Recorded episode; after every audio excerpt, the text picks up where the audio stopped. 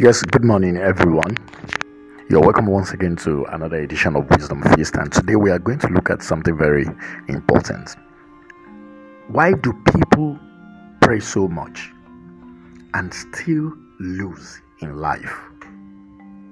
Why do people pray so much? Why do Africans pray so much and things don't even get better? Why do we have a lot of worship centers, a lot of churches, a lot of mosques praying and things and not going forward? So there are many perspectives to this subject matter, but we'll be looking at a very key one this moment, because such thing also happened in the Bible. The people of Israel in a battle decided to bring the ark of God and put it on the battlefront after they have been hit and they have lost thousands of men. So they thought that, okay, let's bring the ark of God. At least that signifies the presence of God. Okay? So they brought the ark of God.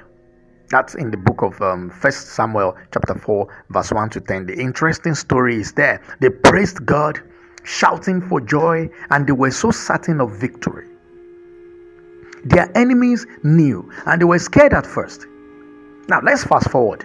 In that same battle, the Israelites lost. They lost 30,000 soldiers in that battle. And they also lost the Ark of the Covenant. And for 20 years, they were losers. Despite the prayers, despite the Ark of God that was supposed to signify the presence of God. This is the same way churches are full of people praying and screaming with the joy of expectant victories over the various battles of life that they are facing. But in the end, many Christians, many people, many worshippers, in quote, lose the battles. The children of Israel lost battles with prayers and even with the Ark of Covenant. Why?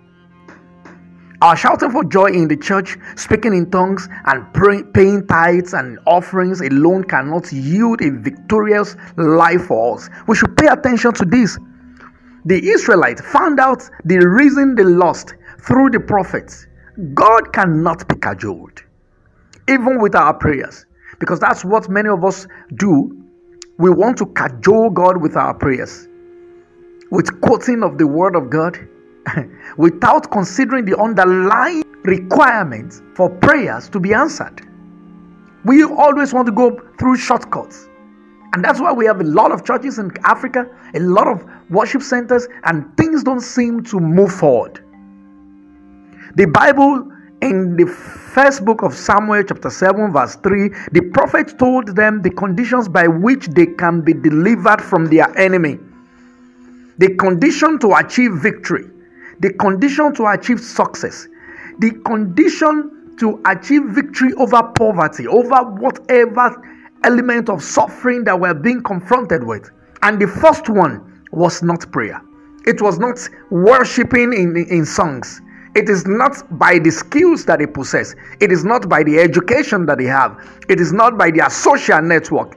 It was just for them to do one thing.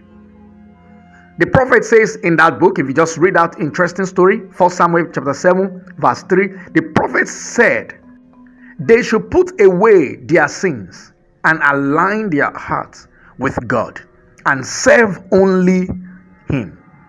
It is after that whatever the skills you possess, the quality that you have, the education, the connection, or the prayer that you offer can yield positive results.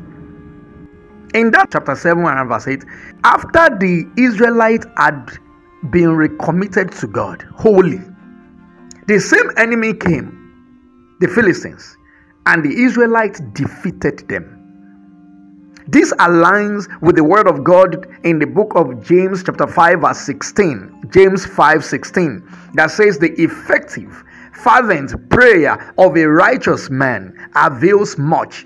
The condition for prayer to be the solution to your problem hides in your righteousness and the fervency of the prayers being offered. In the book of John chapter 15 verse 7, it says, if you abide in me and my words abide in you, you will ask what you desire and it shall be done for you. Unfortunately, the media has normalized immorality and all sorts of evils. So when you see churches are praying and you seem not to be getting the result, it's not reflecting in the economy of the country. It's not even reflecting in the personal lives of many of the Christians that are so saddled with prayers, going to vigils and a lot of things. If you check properly, this is most likely, let me put it that way, one of the reasons people are praying outside the conditions that have been set for prayers to be answered. And we want results. Please, don't let some modern style gospel deceive you. We can't be in sins and expect grace to abound. Africa cannot be in sins. Africa cannot keep committing these evils and expect the prayers that we offer day by day to tell on our economy, to tell on the quality of life that we are having, to tell on the longevity of lives here today. You can have a one-on-one passionate conversation with God, stating that you have determined to quit your current ungodly way of life, confess your sins, and God is always ready to welcome you with open arms. Thank you. I pray as we make decisions to set ourselves apart from sinful lifestyle, I pray that the Holy Spirit will assist us as we commit ourselves once again to the wills of God. That the Holy Spirit will assist us. That person that has decided to give his or her life to Christ afresh this morning, I pray that you receive the unction, that the Holy Spirit will come over you and help you to live a godly life in the name of Jesus. Amen.